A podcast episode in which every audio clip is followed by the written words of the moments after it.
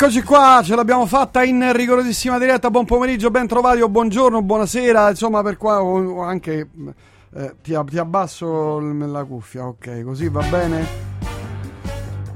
Quando voi ascolterete anche le repliche, buongiorno, buonasera, buonanotte. Insomma, cellulite e celluloide, la rubrica di cinema più importante del mondo, del mondo, del mondo totale assoluto. Gabriele Vasquez Niola con me, immancabile. Buon pomeriggio. Buon pomeriggio. Venerdì scorso eri assente. Eh, il lavoro mi reclama. Il lavoro. Che cosa hai fatto? Dovevo andare a giocare Facciamo ai videogiochi. questa cosa.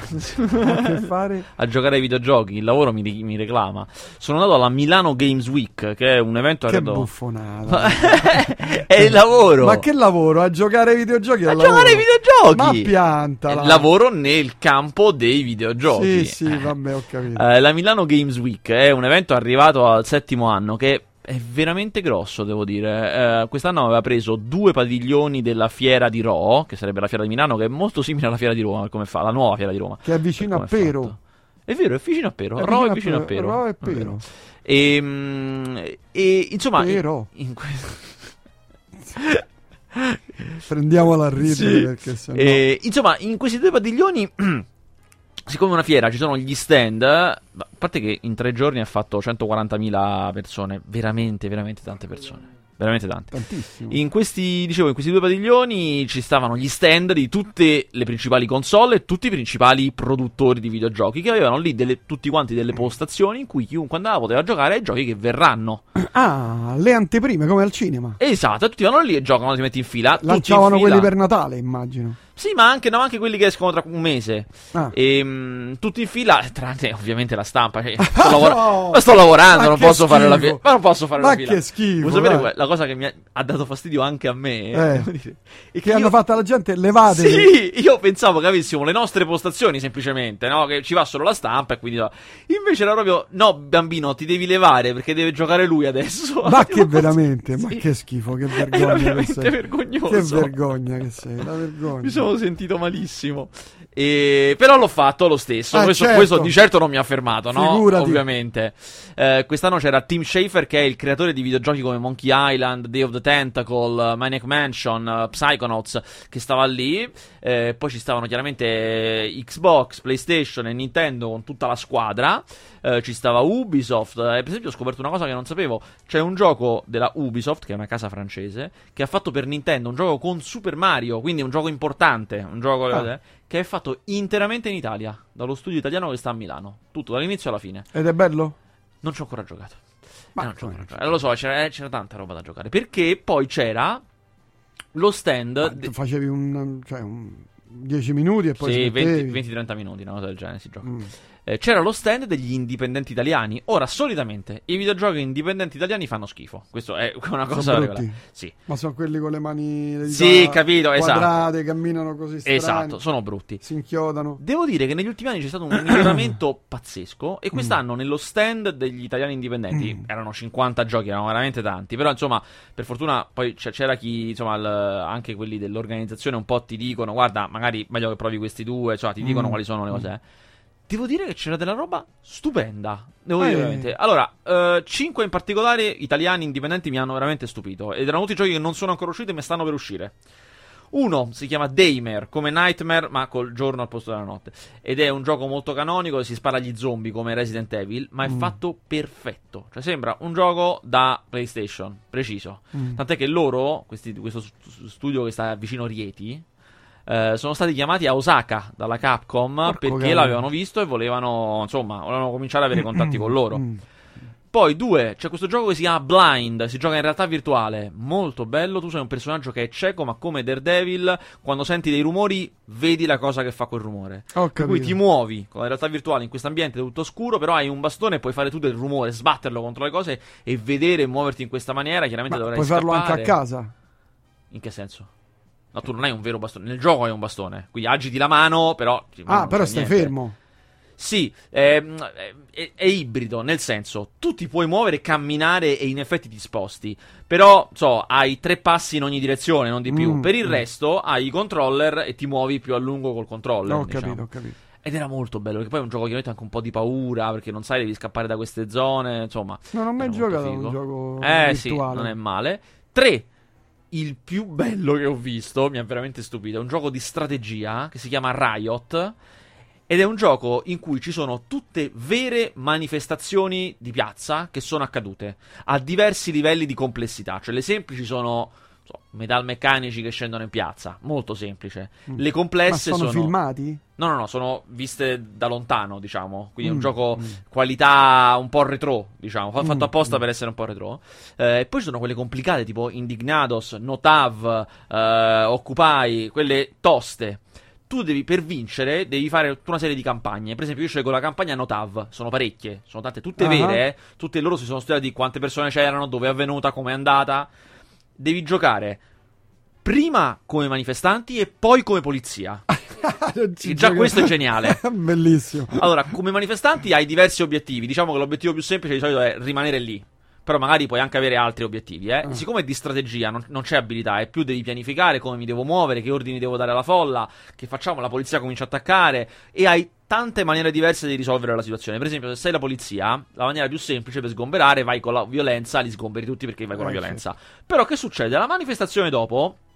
Siccome è andata male perché hai avuto del- un eco sulla stampa pe- pessimo, il governo non ti dà tutte quelle forze. Sarai molti di meno poliziotti, molti ma molti di meno. E sarà Ah. molto più complicato a quel punto gestire Ah, la folla. quindi è preferibile sgomberarli con Con l'intelligenza, cercando Ciao, magari. come stai? Perché non magari andiamo al bar? Gli metti un po' paura ma non intervieni, allora loro indietreggiano ma non intervieni. Ah, Insomma, ho sono capito, tutta una serie di tecniche fighissimo. molto complicate, anche perché hai tutte le unità diverse di polizia, ci sono quelli che sparano i lacrimogeni, c'è la camionetta, ci sono quelli che menano, cioè, no, e li devi giostrare. È un gioco, purtroppo io l'ho provato 10 minuti ed è pochissimo per un gioco così, Mm. perché devi capire le cose, ma è molto intelligente. Se ci aggiungete per l'appunto che sono tutte manifestazioni vere, e sono veramente, sono tipo 40. 40 manifestazioni, quindi 40 livelli. È molto bello e questo esce tra poco. Vi ripeto, si chiama Riot. Eh, poi ce n'è uno che io ho fatto la campagna Kickstarter, l'avevo fatta due anni fa, che Mm. si chiama Schiaffi e Fagioli ed è il primo videogioco su Bud Spencer e Terence Hill. Bellissimo. Bellissimo. Hanno avuto diritti dalla famiglia di Bud Spencer, dalla famiglia di Terence Hill, hanno avuto diritti dagli Oliver Onions, dai fratelli La Bionda e da Michalizzi. Quindi possono usare tutte le proprietà intellettuali. Bellissimo. Non possono replicare i film, quello non lo possono fare. Però Mm. Vabbè, quella è la casa cinematografica. Esatto, Mm. però io lo posso ambientare nel West. Generico, Ah, beh, certo, capito? Esatto. certo. Quindi ci sono i film che non sono proprio uguali, ma è quello lì. Stanno a Miami, stanno nel West, Mm, hanno mm, di un buggy, capito? Eh, insomma, capisci che film sono. È molto carino, è un gioco a scorrimento dove si mena a scorrimento, un po' tipo Double Dragon, questi giochi qua. Mm, Ci sono i dialoghi. vecchi. Esatto, anche quello è fatto un po' retro. Ci sono i dialoghi che sono molto divertenti, che sono fatti come nei film di Bud Spencer e Terence Hill, i dialoghi fanno molto ridere. Ed è un gioco, io sono contento di avergli dato ben 5 euro nella campagna Kickstarter. Che E- ti hanno dato in cambio? Niente. Eh. Mi sa niente. e l'ultimo molto figo che ho visto. Incredibile che il nome era così figo che non me lo ricordo. a Riot, Blind, Damer, Schiaffi e Fagioli. Tu guarda che non me lo Tetris. ricordo. Un Tetris, no. C'era, porca miseria. Ah, guardate. Così bello, così bello che non me lo ricordo. Eh, te lo perso. E me lo sono perso. Ah, no, certo, Terramars. Terramars. È un gioco. Questi qui hanno partecipato a un contest indetto da una casa di videogiochi. Che era mandateci le vostre idee per un videogioco. In 3000 hanno mandate. Eh. Loro vengono selezionati tra 6. 6 vengono selezionati e gli danno 15.000 euro per Ah. fare un prototipo. Fanno il prototipo per partecipare all'altra selezione, tutti e 6, e ne passano solo 3. E questi sono passati, gli hanno dato 70.000 euro. Adesso hanno l'ultima selezione, quella in cui devono fare il gioco completo e beccarsi. Ma sono programmatori questi. Sì, qui. e beccarsi Ah. il premio finale che è 150.000, che lo vince solo uno. E intanto io ho visto la versione in cui sono arrivati, che è un gioco anche questo di strategia, in cui sei su Marte e devi far sopravvivere le persone su Marte. L'hanno fatto con la consulenza di quelli dell'ESA, dell'Istituto Spaziale Europeo. E, mm, Eh, ma fanno proprio le cose serie, fatte Serie, bene. i budget di tutti questi tre giochi che ti ho detto oscillano tra i 250.000 e i 500.000 euro. Questi sono i Oh. budget, sì, esatto. Quindi sono molto, molto sofisticati. Cioè, ma per, per fare un videogioco americano serio quanto costerebbe? Eh, diversi milioni. Diversi milioni? Sì, però presente quanto, GTA quanto poi gli ritorna. GTA fa un miliardo di dollari di... ri- Addirittura. per cui... Ma quelli piratati non si trovano più. No, lo chiedo perché io non, Quei bei piratati di una volta. non gioco più. Quelle, quelle poche volte che gioco, sai quali giochi gioco io? Quelli Sì, di sì. strategia, quelli. Eh, però giocando col PC me lo compro, Ah, aspetto certo. qualche mese. Acquisti. Acquisto. Eh, no, anche perché poi quelli piratati di solito non vengono bene. si No, c'è qualcosa, sì, c'è tutto, non si salva, c'è qualcosa che non succede, eh, sei sempre Sì, fastidioso. E, e niente, quindi comunque, la Milano Games Week, quei tre giorni sono stati molto produttivi, ho lavorato molto. Stanno eh, da un sacco di giochi. no, un sacco di giochi, certo, per lavoro però, eh, non, cioè, non è per svago. Ma per PC Ma mi, no, ma mi hanno detto, non ti ci devi divertire. Eh, certo, eh, io infatti tu- ogni volta che giochi fa mannaggia. No, questi indie italiani che ti ho detto sono tutti per PC. Sono Ah, ultimati per PC. me ne presteresti uno per No, provare? questi ancora non ce li ho perché ci ho giocato lì, perché ancora non sono Ah, usciti. Ma Però non ne hai preso neanche qualcuno per PC? Eh beh, non erano pronti questi. No, ma parlo in genere. Ah, no, no, no, in generale tutti gli altri sono tutti per console. Anche perché io poi ho le console, cioè io ho le console, ho un PC molto vecchio, mi conviene prenderlo per console. Ah, beh, PC pensa, vecchio pensa, tuo pensa amico. all'amici, no? Pensa, pensa a un amichetto tuo, no? Abbi pazienza. Ma guarda te che roba. Comunque abbiamo parlato di videogiochi, adesso parliamo di Cinema. cinema, ma prima di parlare di cinema parliamo di Serie web, TV? web series, perché è una web serie. Hai ragione, è una webserie, Suburra. È una webserie che si può vedere solo su internet, solo tramite internet, ovvero su Netflix. Non sui siti pirati o su altre Mi piattaforme, software che scaricate. Anche no. perché Netflix costa 7 euro, Eh, ce la potete san- fare, eh, ammettiamolo. santa pace benedetta. Che è sempre que- di più di gratis, però comunque ce la potete fare 7 euro al mese. Eh, è uscita oggi? Oggi, oggi, È oggi uscita è uscita. oggi, Oggi. esatto. Ho visto una puntata e mezza. È la nuova grande serie internazionale italiana che viene distribuita subito in 150 territori, cioè in tutti i paesi in cui è presente Netflix, istantaneamente, quindi oggi come è uscita in Italia.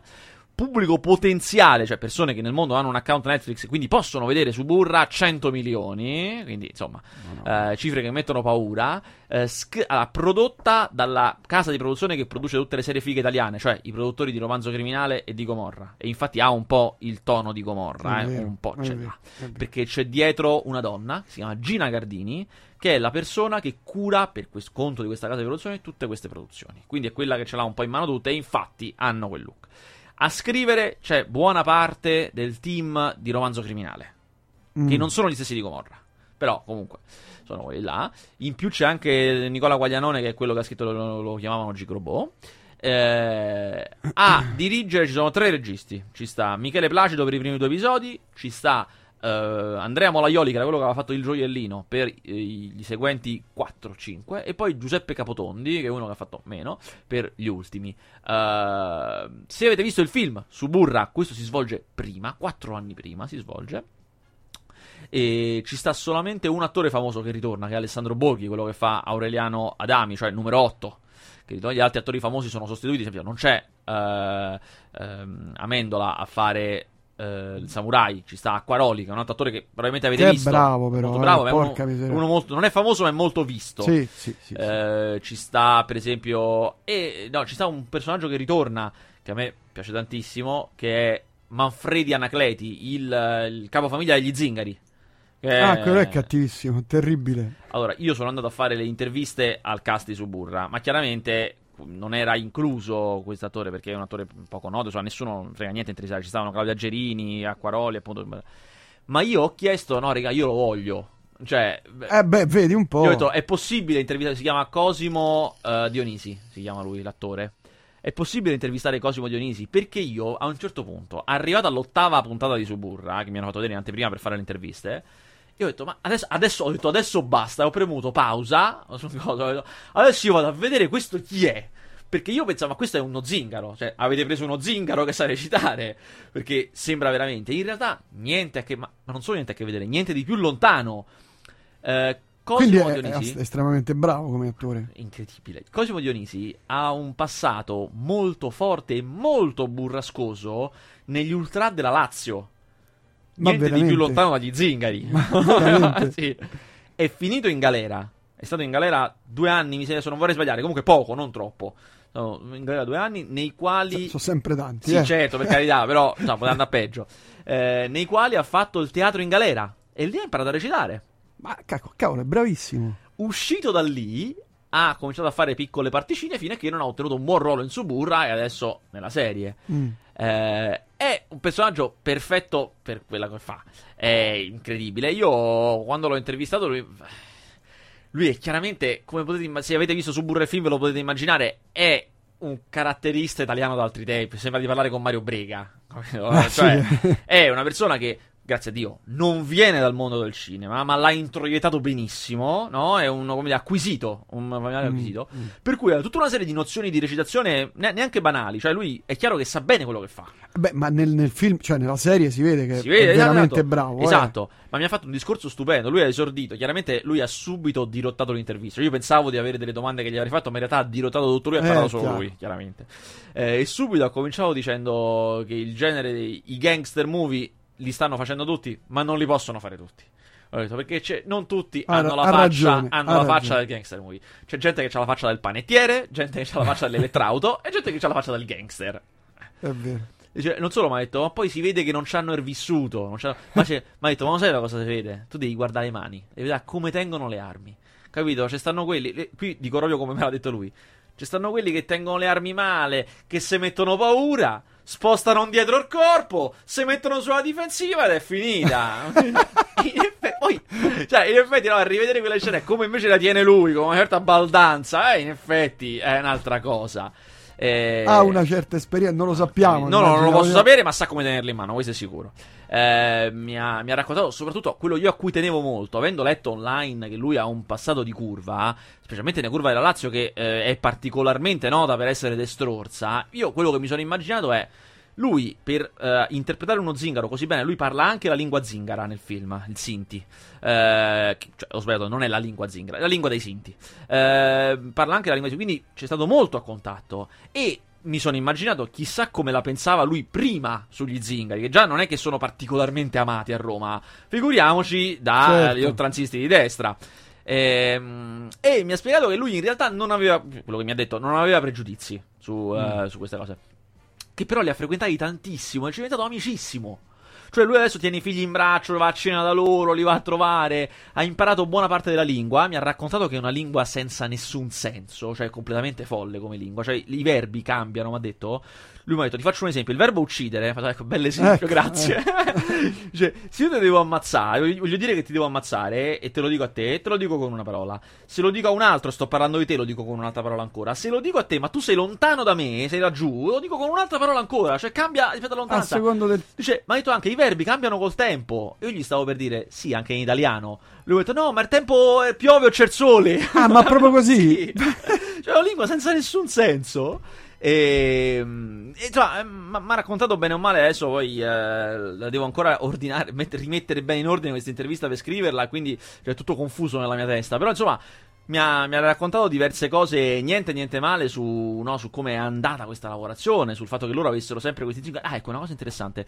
Eh, nel fi- nella serie, poi chiaramente, siccome si parla di una famiglia criminale, eh, non escono bene questi sinti, perché è una famiglia criminale, come tutte le famiglie criminali, non è che siano dei santi. Eh, e allora gli ho chiesto, ma tutti questi zingari con cui tu hai avuto a che fare, erano contenti che poi c'era una serie in cui uscivano come dei criminali? Già non è che siano amatissimi. Eh, certo. Lui mi ha detto invece che erano contentissimi. Erano contentissimi perché dal loro punto di vista escono fighi, escono duri, certo. escono. Uomini veri. Eh, esatto, esatto. Quindi erano felicissimi. Anzi, si, si fomentavano un sacco. Dicevano, no, devi fare così. Gli facevano vedere, così si fa. Devi muoverti così, devi muoverti colà. Ma pensa tu. Quindi possiamo anche dire che sono, visto che è approvata dalla comunità Sinti, è anche abbastanza fedele A come, a come più o meno è. certo, Chiaramente lui mi ha detto: Io non ho frequentato i Sinti, la sua famiglia, quella della finzione, eh, la famiglia Anacleti, è una famiglia ricchissima perché ha fatto i soldi con lo strozzinaggio e sono ricchissimi. Lui ha frequentato mh, dei Sinti, insomma, mh, poracci, per cui non è che facevano quella vita lì, però insomma, lo sanno come vanno le cose, certo, lo vedono. certo. Sai che mi è piaciuto anche molto? A parte che il cast è veramente fatto bene, cioè Mhm. sono veramente tutti bravi, secondo me, Mhm. poi non lo so. Claudia Gerini. Claudia Ah, Gerini sì, mi è piaciuta. sì. Anche se devo dire, ma magari mi dirai tu quando la vedi tutta. Secondo me, le io ho parti- visto solamente certo. una puntata e mezza, quindi Secondo me le parti di politica, perché chiaramente è una serie che racconta il mondo della politica, il mondo del Vaticano e il mondo del crimine. Le parti di politica e di Vaticano funzionano un po' meno, secondo me. Eh, hanno un po' più di difficoltà, non ingranano bene. Quelle di crimine, che sarebbero la famiglia degli zingari e stupenda, la famiglia di quelli di Ostia, gli Adami, che è veramente quella che cresce nella cosa serie, secondo me sono quelle fatte meglio in assoluto, perché sono caratterizzate bene. In particolare, poi, sai, magari è una cosa che conosci meglio, questi di Ostia sono fantastici, perché parlano un romano molto particolare che è il romano di Ostia, è fatto bene. C'è l'attrice più brava di tutta la serie, sta lì, è la sorella di, Zing, di lui, di Aureliano. Si chiama, ehm, si chiama Barbara Chichiarelli. Non aveva mai fatto in vita sua qualcosa davanti a una macchina da presa, ha fatto solo teatro. Lui non, non, non, sapeva come funzionava questa cosa che ci sono le videocamere, che poi non ne aveva la Ma minima veramente. idea. Dice che la prima volta che è andata lei era molto spaventata perché sa- aveva idea che faremo tante volte le cose e alle volte magari io sarò inquadrata di spalle. Mm, mm. Allora diceva, non sapendo niente e vergognandosi ogni volta a chiedere, ha detto vabbè io la faccio ogni volta al meglio, che mi frega, faccio così. Quindi è andata sul set, ha fatto questa prima scena al massimo delle potenzialità e poi ha scoperto che le stavano inquadrando i piedi. Però insomma, lei è bravissima, bravissima. Molto, molto brava anche lei, sì. Eh, per cui insomma... Anche eh, Aureliano è veramente... Che Alessandro Borghi appunto. L- lo zingaro ragazzetto con la cresta. Che è Giacomo lì. Ferrara, anche lui stava nella serie, ma nella serie... Ave- non nel film, ma nel film aveva una parte molto molto piccola, qui invece è molto importante. Sì, sì, sì. Poi dato se ne scopriranno di cose su di lui, c'ha una trasformazione bellissima. Eh, non dire niente, eh. non spoilerare nulla. E comunque è già online su Netflix. E guarda che è strano, è, il, è la prima serie televisiva che va solo. Italiana, perlomeno in, certo, Italia, certo. Eh, perlomeno in Italia che va solo online. Esattamente, anche se poi tra diversi mesi io so passerà sulla Rai a un certo punto. Mm. Rai Fiction ha una piccola collaborazione, quindi se la prendono, però comunque è uno smacco per la Rai prendere un prodotto in seconda visione, non in prima. Eh, porca Chiaramente miseria. sì. Ma però, in Italia sai quanti sono gli abbonati Netflix? Più o no, meno? perché non lo dicono, non lo dicono. Sono... Allora, quello che loro dicono è questo. Siamo contenti, dicono questo. Eh, però vabbè. te lo stanno dicendo loro, no? Insomma, Eh, sì. eh, non hai modo di verificare. Ma Non- secondo te... Netflix dai- per politica non rilascia i suoi dati, ma proprio non ti dice nulla, quindi non, non c'è modo, non c'è modo proprio. cioè, secondo te 100.000, un milione, due milioni? Sinceramente ti dico che non lo so, ma proprio non so farmi Non un'idea, devo ammetto che non so farmi idea. un'idea di questa cosa, perché è molto complicato capire chi effettivamente se l'è fatto, poi noi conosciamo solamente le persone che sono intorno a noi, e persone intorno a me non ce l'hanno manco in troppi, per- però valla a sapere. Mm. E tra un po' uscirà anche Gomorra, quindi si farà una, una scazzottata, veramente, un confronto veramente tra giganti. Esattamente, esattamente. Però Gomorra- sono Gomorra nella stessa usci- casa, della- sempre di Catleya, la casa di Peruzzi. Però Gomorra uscirà su Now TV o in televisione anche? Televisione, televisione prima. Su Sì, Sky? Sì, sì, sì, sì, sì, Passa su Sky o, Ti do, questa va- cosa, ti do questa notizia che non ha nessuno? Non ha nessuno perché Vai. ho capito. Cioè, a me mi è stata detta così tranquillamente dal boss di Catleya che ho intervistato tre mesi fa. Eh, Ma poi, quando stavo lì alle interviste, ho sentito che qualcuno diceva: Non lo dite, non lo dite, non si può sapere. Quindi, evidentemente, quello me l'ha detto, ma non si poteva dire. si è sbagliato? Sì. Si fa la seconda di Suburra. Le riprese partono a aprile 2018. Ma veramente? Sì. Ma Abbiamo una notizia a bomba. Questa non la sa nessuno. Allora, invece, per quel che riguarda il eh, cinema, Per che riguarda il cinema, c'è- esce un film molto piccolo questa settimana che si chiama Blade Runner 2049. Forse ne avete sentito parlare. ma che dai, Forse qualcosa qualcuno gli ha detto. Uh, allora, è, come intuite, è il sequel che si svolge 30 anni dopo Blade Runner, perché Blade Runner era ambientato nel 2019, cioè due anni da oggi, che fa ridere. Ehm, era ambientato nel 2019, questo è ambientato nel 2049. Sono passati 30 anni e c'è stato in mezzo un blackout. Tutti i dati digitali si sono persi a un certo punto. È successo che la Tyrell Corporation, che era la società che costruiva i replicanti, è fallita e al suo posto ce n'è un'altra che si chiama Wallace, il cui capo è Jared Leto, l'avete visto nei trailer con, i- con gli occhi finti, eh, che anch'essa ha ricominciato a costruire i replicanti. La Tyrell era fallita perché i replicanti che costruiva si ribellavano, l'abbiamo visto nell'altro film, invece questa qua ne costruisce di altri che cavolo, non io non si me lo ribellano. ricordo il film. Porca Ah, io l'ho rivisto prima di vedere Eh, questo. vabbè, qua, lo credo, lo credo. eh, non si ribellano e che succede? Succede che però sono ancora in giro dei vecchi replicanti che sono invecchiati perché la pelle gli si è invecchiata, non invecchiava dentro ma invecchia la pelle. Mm.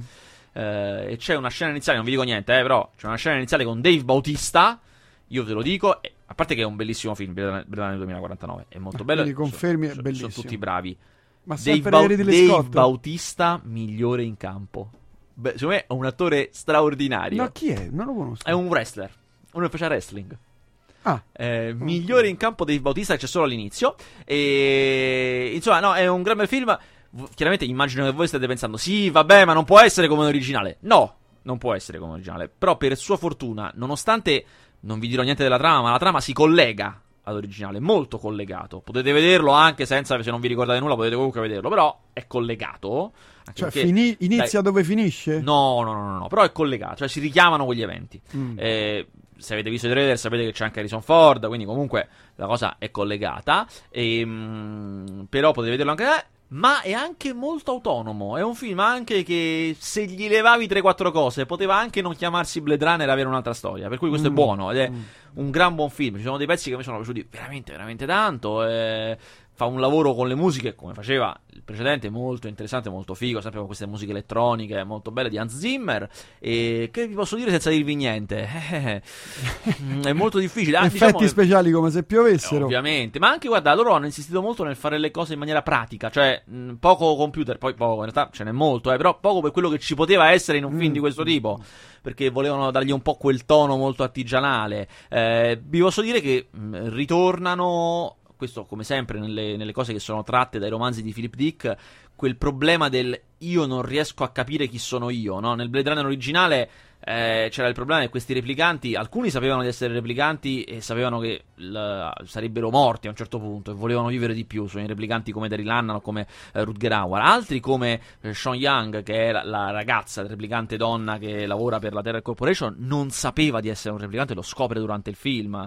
ed è disperata da questa cosa. E poi, come vi ricordate, ci sono due finali nel vecchio Blade Runner e in uno Harrison Ford è un replicante, nell'altro non lo è. Quindi anche lui a un certo punto no, lo è, non lo è. Questa difficoltà nel capire chi sono io veramente. E questa un po' ritorna in questo film. Non è così centrale, ma comunque c'è questa idea del io non riesco a capire chi sono veramente. Mm. Che è molto interessante. Vabbè, non possiamo dire altro. No, però io posso dire un'ultima cosa che c'è anche molto del mondo nostro, nel senso che mh, ci sono una serie di le tecnologie sono andate avanti tra il 2019 e il 2049 Mm. e no, sono una versione molto molto futura di tante cose che noi abbiamo e- è inter- quella forse è la parte che mi è piaciuta di più, quella del- degli oggetti che ci ricordano quelli che abbiamo noi. Oh, poi come ti ammazzo il bodyguard? Mamma mia che fregnaccia. Allora, qual è il problema di questo film? Allora, qual è il No, problema di come ti ammazzo il fermo, bodyguard? C'è Salma Le- Hayek e il film già di per sé è Allora, io bellissimo. ti giuro che le parti migliori sono quelle con E Salma lo Hayek. so benissimo, la mia fidanzata. Ma sai che io l'ho incontrata una volta e, e ti posso dire che è la donna più incredibile del mondo? Cioè, giuro. È bellissima. Guarda, io l'ho incontrata purtroppo, dico purtroppo in tempi recenti perché magari l'avrei voluto incontrare ancora prima, andare Eh, ancora più già, era pure, d'anni pure meglio. Eh. Lo stesso è una donna pazzesca. Era una, quella che si- è una tavola rotonda, cioè c'è lei Poi lei è una seduta... tappetta, so. Sì, c'è lei seduta con intorno, so, 10 giornalisti, fatti conto, seduti in questo tavolone rotondo. Io ho E fatto, ho fatto le lì? botte per stare seduto accanto a lei, io voglio vedere bene. È una donna incredibile, no? con un fascino personale, proprio in presenza, pazzesco, pazzesco. C'ha la vibra giusta. Sì, guarda, veramente, giusta, c'ha una me. spinta incredibile. E in questo film... Ha il groove, come si Sì, dice. esatto, c'ha proprio il groove. Eh. In questo film eh, lei ci sta poco, eh, però c'ha due scene che sono le scene migliori. Le uniche, questo film sarebbe una commedia d'azione. Quelle due scene sono le uniche vere scene di commedia d'azione. Eh. La storia è di eh, Ryan Reynolds, che è questo bodyguard che era bravissimo, ma in realtà eh, per una serie di incidenti incredibili, un caso importante che aveva, gli è morto. Uno che doveva proteggere in realtà gli è morto e quindi è caduto in disgrazia. Ormai è un disperato che fa da bodyguard solo agli sfigati. Dall'altra parte, Samuel Jackson è un criminale, un, un killer a pagamento che deve testimoniare contro i suoi capi, per cui eh, è sotto protezione, sotto scorta. Ma questa scorta che ha in realtà si scopre che è tutta corrotta e devono chiamare l'unico che sanno e sono sicuri che non sarà stato corrotto, che è proprio Ryan Reynolds. Quindi, come nelle più classiche ehm, commedie d'azione americane, c'è il bianco e il nero che sono completamente diversi, ma che devono stare insieme e devono Ah, riuscire a realizzare. Esatto, girato in Europa con gran... c'è un- Meglio emoticon. c'è. Aspetta, no, aspetta. No, non esageriamo. C'è un grande dispendio di azione. È un film molto, molto d'azione. Loro si prendono molto sul serio nell'azione. E, però poi nelle parti di commedia è molto cretino. Insomma, è proprio mal amalgamato. Eh, non, non riesce a trovare quell'equilibrio che ci voleva. Lo trova solo nelle scene con Salma Hayek, che è straordinaria. E a un certo punto sembra veramente che manco più loro sanno in che film stanno. Se nel film d'azione o nel film di commedia. No. Vabbè. Oh, poi esce eh, questa settimana ehm, Amore e Malavita. Amore e Malavita è un, eh, è un, film che stranamente, perché solitamente non siamo abituati che questi film passano a Venezia, è stato a Festival di Venezia, tra l'altro in concorso, ed è un film dei fratelli Manetti, che sono quelli che hanno fatto Song e Napole, eh, hanno fatto... C'è anche qui Claudio Gerini. Esatto, hanno fatto l'ispettore Coliandro. Sta iniziando a lavorare perché non faceva più nulla. No, no, no, è perché magari, sai, tu stai fermo un anno perché giri tre film insieme e poi escono tutti e tre insieme, magari ah, succede questo. Ecco. Eh, dicevo, i fratelli Manetti sono quelli dell'ispettore Coliandro, di Piano 17, di Zora la Vampira, di Songa Napole. E hanno fatto questo film che è una sceneggiata napoletana di quelle di una volta. Quindi è un film musicale. È un film criminale musicale ah. con delle canzoni che devo dire sono molto carine come sono state fatte. Sono alcune originali, alcune sono, per esempio, a un certo punto che c'è Flashdance, fatta però in napoletano, che è molto carina. Altre invece sono originali, sono pure molto belle. E devo dire, io, a me se c'è una cosa che non mi piace, sono i fratelli Manetti, ma devo dire che almeno la prima metà di questo film mi ha conquistato. Coliandro è veramente brutto proprio. Sì, proprio brutto. Mamma mia. Ma guarda, non, non me ne parlare. Eh, però la prima metà di questo film è veramente bella. Inizia come eh, 007, se non sbaglio, Thunderball, se non sbaglio, con la morte di uno dei protagonisti che sta nella bara mm. e che dalla bara morto canta e canta dicendo che eh, lui è morto, però questo femorale è di un'altra persona. Cioè, perché io sono morto, ma c'è un altro nome fuori. Allora no. succederà, uscirà fuori mm. che c'è stata la sostituzione, è stata tutta la cosa. Allora, dicevo, la prima metà è molto molto bella, veramente, sono rimasto, ero, ero, pronto a dire, guarda, un film dei manetti bello, poi nella seconda metà diventa un film dei manetti, cioè diventa un film d'azione girato malissimo, molto lungo, molto inutilmente lungo, girato molto male, prolisso, ah. Poi nel finale un po' si riprende, c'è un bel finale, però insomma, mi è un po' dispiaciuto. Detto questo, se vi è piaciuto Song e Napole, fa per voi. Ma Valerian, come ne avevamo parlato di Valerian? Certo, è il film di Luc Besson, il terzo film eh, dal budget più alto della storia del cinema europeo. Ma eh, vale la pena? Non ricordo. Guarda, è interessante. No, eh? Non mi è saltato, però è interessante. È un film di fantascienza molto grossa con un sacco, qui veramente un sacco di effetti speciali. Perché il punto del film è che loro viaggiano in questa nave spaziale che è fatta da altre navi che si sono unite. Per quindi ti fanno vedere tantissime specie aliene, tantissime realtà differenti. Ed è molto no. Ah. dinamico, molto di corsa. E questa è la sua parte migliore. Poi quella un po' peggiore che non ha, non ha, molto fascino, non ha un gran fascino di fantascienza. Detto ciò, secondo me eh, si può tranquillamente vedere, non è un problema. Ah, emoticon, accendi le emozioni. Quindi una bruttezza rara. Però eh, il primo posto. Sì, sì, è stato un successo in America ed è un successo anche qua ed è veramente, veramente brutto. E oh, oh, quando i cartoni animati vengono male e vuole far ridere e non far ridere ed è una cosa terrificante. È un po' un finto inside out, se l'avete visto, il cartone della Pixar in cui si entra dentro la testa delle persone, perché qui si entra dentro un cellulare, no? E c'è il mondo del cellulare mm. uh, vissuto dall'emoticon che dovranno uscire dalla loro app per trovare la loro vera personalità, è terrificante. Poi um, riprendono tutti i brand esistenti, ci sta Dropbox, ci sta Instagram, ci sta Spotify, uh, cioè, è, è, terribile. Ideona proprio. La, la fiera della marchetta poi. Oh, proprio un'ideona. Ma dove siamo? Siamo dentro Spotify, dove puoi trovare tutta la musica del mondo. Ma cioè, dai! Sì, no, è veramente terribile. È, insomma, è proprio un filmaccio, la scrittura coi piedi. Invece. C'è. Ah, forse è uscito settimana. Ah, è uscito settimana scorsa e non ne abbiamo parlato perché non c'ero. Chi, chi mi ha visto? visto? No, esce... allora, chi mi ha visto? Ah, no, Ti dico la mia, la mia, esperienza con chi mi ha visto. Io vado a vedere la proiezione di chi mi ha visto, che ve lo dico, è quel film con Beppe Fiorello e Pierfrancesco Favino. Favino. Mm. Allora, per Francesco Favino è non solo, mi immagino che piaccia a molti, è uno dei più importanti attori italiani. Non solo uno dei più bravi, perché se lo merita la, la fama che ha, ma anche uno dei più importanti. Seri, fa, se avete visto Rush, lui fa anche film in America, se avete World War Z, Angel e Demon, insomma, è uno serio. Quindi vado a vedere comunque un film con Favino. Inizia con una musica ma che neanche nelle peggiori library libere da diritti si trova. Una roba incredibile. Quella con la batteria finta. Una roba incredibile. Con delle riprese col drone terribili e i titoli di testa con un font ma con Comic Sans giallo, ma una roba. Times New Roman. Sì, fermi tutti, che sto guardando? È iniziato da due minuti ed è già terrificante. Che è? Uh, è la storia di Beppe Fiorello che è un chitarrista turnista a alti livelli perché fa i concerti con Giovanotti. Infatti, ci sono un sacco di musicisti che fanno delle piccole mm. cose. Ehm, che vuole fare il suo disco, però non glielo fanno mai fare. Perché no, tu non c'hai la faccia, non c'hai la cosa, mm. tu non sei buono. La tua musica è bellissima. Tutti gli dicono che è bravissimo, no? che la sua musica in realtà è stupenda. Però non, non vendi, non c'è la faccia, è inutile. Allora torna al suo paesello, Barese. E, e, lì, per una serie di secondi, vede che vanno molto le trasmissioni tipo Chi l'ha visto, ehm, in particolare una finta che è fatta tipo chi l'ha visto, con Sabrina Impacciatore che fa la conduttrice, ha quest'idea, ma io scompaio, tutti mi cercano, divento famoso, perché tutti mi cercano e poi faccio il disco, ha quest'idea. E si fa aiutare dal suo amico in loco che è Favino. Allora, da, fino a che non arriviamo a che loro si mettono insieme e fanno questo piano, io ero disperato. Questo film è veramente brutto. È una cagata pazzesca. Poi succede che, chissà che, io non so che è successo in fase di produzione, però succede che Favino dirotta completamente il film. Da che era a spalla, perché il protagonista è Peppe Fiorello, che ha anche messo i soldi e ha prodotto, quindi è proprio suo il film.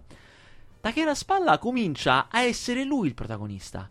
Si inventa questo personaggio di questo ragazzo del luogo mm. molto vecchio stampo, che è da morire dal ridere. Ma da morire ci sono almeno due o tre scene che io mi sono ammazzato dalle risate. Mm. Perché lui si inventa una parlata, come i, grandi, i veri attori, cioè non i comici, gli attori che fanno commedia, che è un'altra categoria proprio. Mm. Si inventa una risata che è da morire da ridere, un po' imbarazzata, un po' che lui è, ci prova con le donne, ma sempre un po' vuole essere il bello.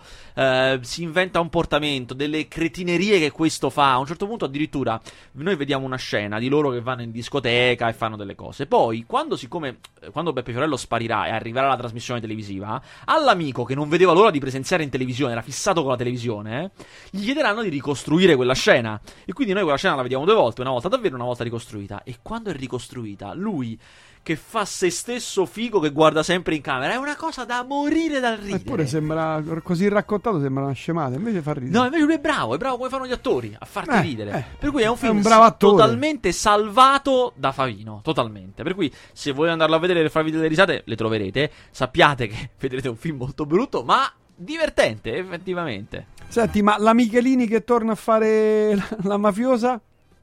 Ah, è vero, come si chiama la cosa che fanno le mafiose? Eh, con, il suo, nome, no, no. con il suo nome e cognome. Ah, è vero, con Fa il, il nome del personaggio. Del... Anzi, lo spin-off dedicato solo a lei. Sì, no, esatto, è vero. In televisione, no? Sì, sì, sì va sì. in televisione. È vero, è vero, è vero. L'avevo, l'avevo letta questa Bravissima, secondo me è la migliore attrice italiana. Posso dirlo? Usti, usti, che hai detto. Eh, adesso ci devo pensare. Tu ricordati Beh, la guarda, serie che lei dopo, ha fatto. Dopo Valeria Colino, stai dicendo? No. guarda Valeria Colino, no. non è un'attrice italiana. No. Guarda, adesso cerco una cosa. Vai, vai, vai avanti. vai, vai. Vai vai. Vai, vai, vai. Ora esce questo mese, questa settimana, scusate, probabilmente l'avete sentito parlare, Human Flow, che è il documentario di Ai Weiwei. Ai Weiwei è probabilmente il più grande artista, nel senso, lato del termine, il più famoso, il più grande, scusate, no, il più famoso artista del mondo, è un cinese chiaramente è anche molto famoso perché si oppone al regime, fa opere d'arte che solitamente sono delle installazioni artistiche eh, e ha fatto per la prima volta anche un film. È un film, è un documentario sulle migrazioni nel pianeta. Quindi, Rosi Abate. Rosy Abate, giusto, è il nome della serie con sì, Giulia Michelini. Sì. Eh, le migrazioni del pianeta, quindi chiaramente non solo quelle nostre che ci riguardano del Mediterraneo e dell'Europa, ma in tutto il mondo. Eh, a seconda di quanto ne sapete dell'argomento sarete più o meno stupiti. Io pff, ne sapevo mediamente e sono rimasto stupito a sapere quante migrazioni sono in atto in questo momento nel mondo. Il documentario è impressionante per quanto è grosso, cioè è girato in 25 paesi diversi. Eh, c'è uno spiegamento di mezzi che fa veramente impressione. Quantitativamente è, è pazzesco. Quanta gente c'è, quanti migranti si vedono. Eh. Certo, è, è, anche molto educativo, cioè si vedono molte cose che non si vedono tutti i giorni, devo dire in quello è molto forte. Certo, se va valutato come documentario come opera cinematografica è molto povero e molto viziato da un certo presenzialismo di Ai Weiwei. Cioè, lui stesso è molto in campo in una cosa che in realtà non lo riguarda. Cioè, lui è semplicemente la persona che mette in modo il documentario, non è il soggetto del documentario. Invece è molto in campo e alle volte, alle volte fa delle cose da veramente da primo mondo. Cioè, c'è un momento incredibile in cui lui parla con i migranti e gli dice: Ma no, fa tutta una cosa molto umanitaria, scambiamoci i passaporti perché io sono come te. E a un certo punto gli dice: Ah, mi raccomando, mi dovete venire a trovare nel mio studio di Berlino. Ai migranti africani disperati. Cioè, insomma, le cose che dici, proprio hai perso contatto con la realtà. Vabbè. Eh, per cui, da questo punto di vista, è abbastanza una, una, poveracciata, per usare un termine tecnico. Però, ripeto, quantitativamente, come sforzo produttivo, è impressionante. Impressionante. Oh, Renegades, comando d'assalto. Allora, avevo la proiezione stampa, ma non ce l'ho fatta. No, fare, giuro, lo so, lo so. Sto filmone di e ho proprio, ho proprio, pensato, ma questo, questo lo sconto venerdì. Questa eh, cosa non ci vado. No. Eh, lo so, ma di, c'avevo... Steve- di Steven Quayle. Avevo- il grande Steven Questo è prodotto da Luc Besson, che è garanzia di botti. E il punto è che c'avevo, cioè, ero in ritardo con delle consegne. Se andavo a vedere il film, non consegnavo e mi Vabbè, licenziavano. Non- per- dovevi fare il mio pezzo. Il pezzo per... per colpa del tuo pezzo, ero in ritardo con le consegne. Ma tu lo sapevi? Non so, allora, eh, riassunto per quei tre che non hanno letto il pezzo. Eh, Di tutte questa le, le- le settimana. spe- le cose speciali che ho tirato fuori da 007? E ancora questo, capito, mancava. Eh, questa settimana è andato su Prince Faster Magazine. eh, il pezzo, un pezzo che rivela una verità poco nota, cioè che il, Dio, mi più, il 5 ottobre del 62, sbaglio 62, giusto? Sì. 5 ottobre del 62, è stata una giornata incredibile per la riscossa del mondo culturale britannico. Cioè usciva eh, Love Me Do. E usciva Doctor No, il primo film di James Bond. Beatles e Bond, due momenti pazzeschi. E io sono stato molto gentilmente cooptato a scrivere un pezzo, scritto in realtà molto volentieri su Dottor No, ma in realtà eh, si an- andava a, in- in- come dire, a insta- in, ehm, incastonare in un pezzo collettivo in cui c'erano anche il buon Faster e Ernesto Assante, che eh, è, stato- è stata la internet story di questa settimana praticamente. Cioè, Ma tutte le cose che io ho scritto su Sean Connery, su 007, alcune le sapevi sì, tutte? alcune sì, altre no. Il alcune nome sì. James Bond sapevi che veniva da lì? No, quello non lo sapevo. Eh? È tra le cose che non Eh? sapevo. Non si finisce mai di imparare. Ursula Andres sapevi?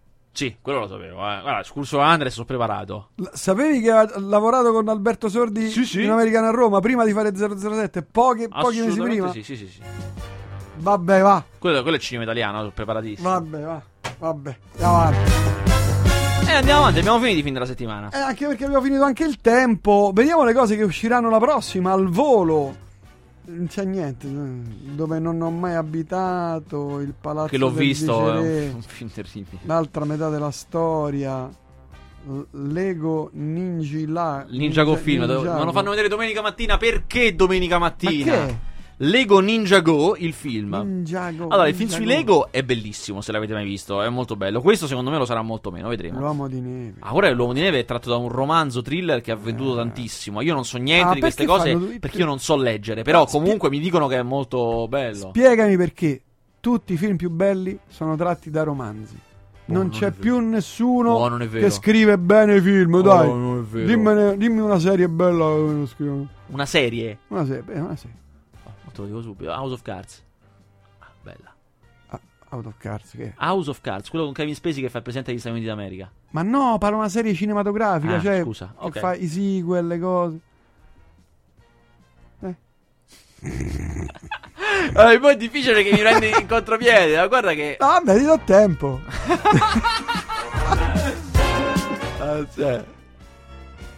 Ah, Una saga. Una saga. Ah, perché sono tratte dai fumetti le altre, no? Eh, eh, eh. Eh, eh, eh, eh, Dai, comunque dai. pure quelle vanno scritte, eh, però. eh, Eh no, però quelle sono, sono fumetti. Una cosa che uno ha scritto così, senza leggere fumetti, senza niente. No, saghe non, Non c'è. Eh, Non c'è. E anche moltissimi film, bellissimi. Molti film belli sì, ma anche no. eh, non ci sono entrambi. più quelli che scrivono le. come si chiamano? Le storie, Scen- racconti, sceneggiature. È vero perché il motivo, ma comunque è vero, è vero. Cioè il Meno cinema male, ah, almeno per una volta mi dai ragione. il cinema negli ultimi dieci anni ha visto un'emorragia di sceneggiatori perché sono andati da un'altra parte, nelle serie TV. Eh, Ah, eh, giustamente. Perché era un mondo che hanno capito già all'inizio anni 2000. S'acchiappa di più. hanno capito no, che c'era molta più libertà, cioè gli ponevano molti meno limiti. Anzi, ai canali no, HBO, che era diciamo era Netflix prima di Netflix, HBO erano i fighi prima che arrivasse Netflix. eh, gli diceva: Ma guarda, noi non vi mettiamo paletti, ma proprio liberi. Cioè, addirittura, no, HBO cominciò a fare le serie fighe con I Soprano, che era la serie con un mafioso che però è visto come un buono, che era una cosa incredibile. E poi hanno fatto il trono di spade. Cioè, si può mostrare qualsiasi cosa, anzi, più su estreme più siamo felici, più su strane più sono Ma certo, belle. perché su, poi su internet, sai. Quella roba funziona molto di più Mm. e quindi i sceneggiatori hanno cominciato a capire che là hanno mano libera. Poi sono anche cominciati ad arrivare i soldi nelle serie. ciao, è finita, non è rimasto più nessuno, giustamente. eh. Ma secondo te andremo verso le serie web oramai? Cioè spa- spariranno No, in la domanda è televisione? se- se in Parlo di generale- quelle americane, anche quelle italiane. No, Perché, la oh, domanda è se la televisione Reggerà? non scompa- no, in generale la televisione non finirà tanto su internet a un certo punto. Di certo adesso Secondo te? Uh, beh, secondo me a un certo punto sì, perché è più economico. Io credo che a un certo punto finiremo così. Uh, vediamo però, eh, ci vorrà parecchio tempo perché sarà una transizione grossa, ma non, non credo che rimarremo con l'etere a lungo, anche con la parabola. E così dic- come la radio. Così come la radio, esatto. Di certo, anche perché poi sai, il punto è che, come sa bene chi fa radio, le frequenze radiofoniche, lo spettro radiofonico è usato molto dai cellulari e i cellulari ne hanno sempre più bisogno. Sì. Per cui eh, a un certo punto, e, e, se avete un minimo di cognizione di fisica, lo spettro radiofonico è limitato, come anche no, le frequenze della radio, quelle sono, non è che se possiamo inventare di più, quelle sono. Per cui è una, una risorsa limitata e a un certo punto la radio verrà spinta tutta quanta su internet a una certa. E detto ciò, non ce ne fregherà nulla perché tu avremo dici... le radio attaccate a internet. Sì, ma tu dici così anche la televisione. Secondo me il passo sarà. Faranno prima la televisione, farà prima Chi la televisione sa? andare su Chi internet che la radio a diventare solo ed esclusivamente web o digitale, digitale terrestre, il DAB che è comunque mm. frequenza. Sì, esatto, comunque radio, esatto, comunque uno spettro radiofonico. Uh, di certo, adesso per l'Italia ti posso dire che si- sicuramente non, non, avverrà in tempi stretti perché uh, sia gli operatori online, cioè sia Netflix che Amazon, sono solo, cioè quelli grossi online sono solo due e non si possono comprare tutto. In realtà stiamo producendo tantissimo, c'è cioè veramente tanto che stiamo producendo, di, di buono, eh, di, di, livello internazionale. Mm. E quindi dovrà finire anche sui canali soliti, per forza, che qualcuno se lo dovrà comprare. Mm. E quindi insomma ci vorrà parecchio perché la nostra produzione finisca tutta quanta online, sicuramente. Mm. Va bene. L'abbiamo finito? Settimana sì. prossima ci sei? Sì. Fantastico. Quando inizia Cannes? Cannes a maggio, adesso il prossimo ah, è il beh. Festival di Roma. A novembre, quando inizia? Inizia alla fine di ottobre. Quest'anno si sovrappone con Lucca, per cui Lucca Comics and Games, per cui a un certo punto io dovrò fare il passaggio. Ah, quindi non ti vedremo più per un mese? Eh, un po' sì, è un po' sì. La grande stagione dei festival invernali. E tutti i soldi che prendi, milioni. Per fare i viaggi, no? E poi, poi torno con le news. Eh, eh certo, scusa, le all news. Va bene, ma, ma poi io li prendo da te e, e, poi a loro dico: Sì, vabbè, ma loro la radio non mi paga, dovete eh, pagarmi certo. voi. Capito? Questo eh. è. Che poi non mi hai più preso neanche un gadget. Ma sai che i gadget cioè, li, danno molto meno? Li danno molto meno i gadget. Cioè, una volta cioè, portavi dei ga- la gadgettistica, le cose, qualche sciocchezza. Che a me fa piacere perché io sono. Un animo mi semplice. commuovo, un ragazzo semplice quando vede un gadget io... No, ma sai che poi adesso bello, i grazie. gadget li danno molto per cose di cui te ne frega niente. Eh, I film d'amore, questa roba qua. Ah, no. Uh, è un po' di tempo che in effetti non vedo gadget seri di, di roba spaccatutto. Io ho una macchina, un... un'automobile, un una com- moto, un computer, un... Uno smartphone. Made in Cina napoletano. L'ultimo che ho avuto, ti giuro, adesso sembra una battuta, ma ti giuro, l'ultimo che ho avuto era un film, vabbè, di parrucchiere, eh, era un phone. Se vuoi te lo porto. che ce faccio? Scusa, ma io che cosa ci posso fare con un phone bastardo? Non a me che serve come il eh, Bene. Certo. Ma stavo dicendo, Made in Cina napoletano o no. Made in China napoletano? Non me l'hanno fatto vedere. Simone Schettino. Qui l'hanno nascosto. Tosca d'Aquino, Benedetto Casillo. L'hanno nascosto la stampa. Questa Dici, eh? Sì. Mm.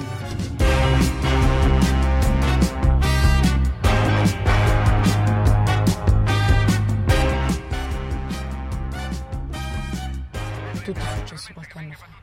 C'è stata la crisi economica mondiale peggiore della storia. No! No! Mamma Carmen! Io, mamma e papà abbiamo promesso a Pascalì che tu, quando ti saresti ripreso dal coma, ti saresti sposato Ling. Niente meno, padrino. E ne erano meglio Rihanna che la condizionale a chi su punto. Ma 50 anni ancora fissi e bambole, vedi i bambole che fai? Vittorio, io ti ho Già sono pentito di non averlo visto. Eh, vedi. Capisco benissimo. Detto, vi posso proporre una cosa? Mm. Perché non mi prendete il mio negozio a garanzia? Lui è un bravo caratterista. Maurizio Mattioli. Mattioli. No, tesoro, io sia un infermiere mi segue per la riabilitazione. Hanno preteso che noi non producessimo più niente.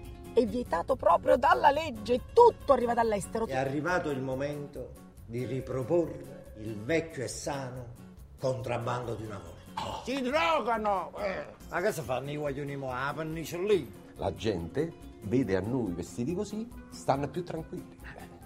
Geniale. Faremo come il proibizionismo. Cioè, neanche il trailer ha il ritmo. Incredibile. Eh, sì, che di solito fanno- fanno benissimo. Incredibile. Secondo me chi fa, il tra- chi fa i trailer è un genio. Ci sono, si chiamano Sì, trail- una- traileraroli? È una specializzazione, montatori che fanno trailer. È una specializzazione Ah, sul sì? serio. Sì, sì, sì. Ah, pensavo di una Che li devi- battuta. No, no, no, ci vuole proprio una. come dire, devi saperli fare, chiaramente. Eh, Eh, certo. Come E poi comunque cosa. è un lavoro faticoso, nel senso che devi vedere tutta una serie di scene, scegliere quali, insomma, è un lavoraccio. Eh, è tutto il film. prendi questo, prendi questo.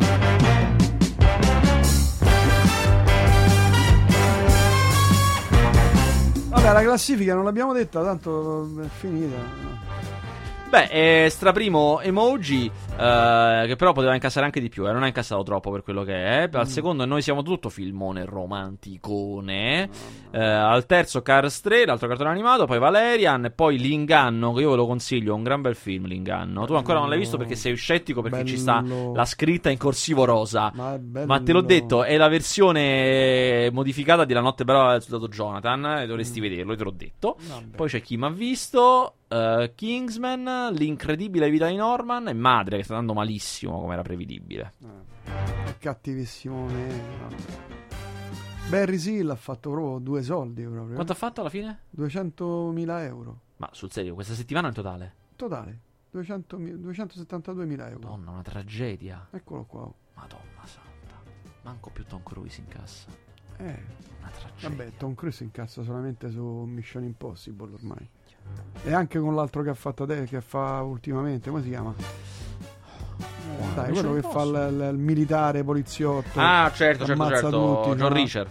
John Rich. Jack, Jack, Jack Richard. Richard. Jack Richard. Forse neanche troppo quello. Beh, ma quello è bello comunque. eh. Sì, sì, non è male, no, quello è andato abbastanza bene.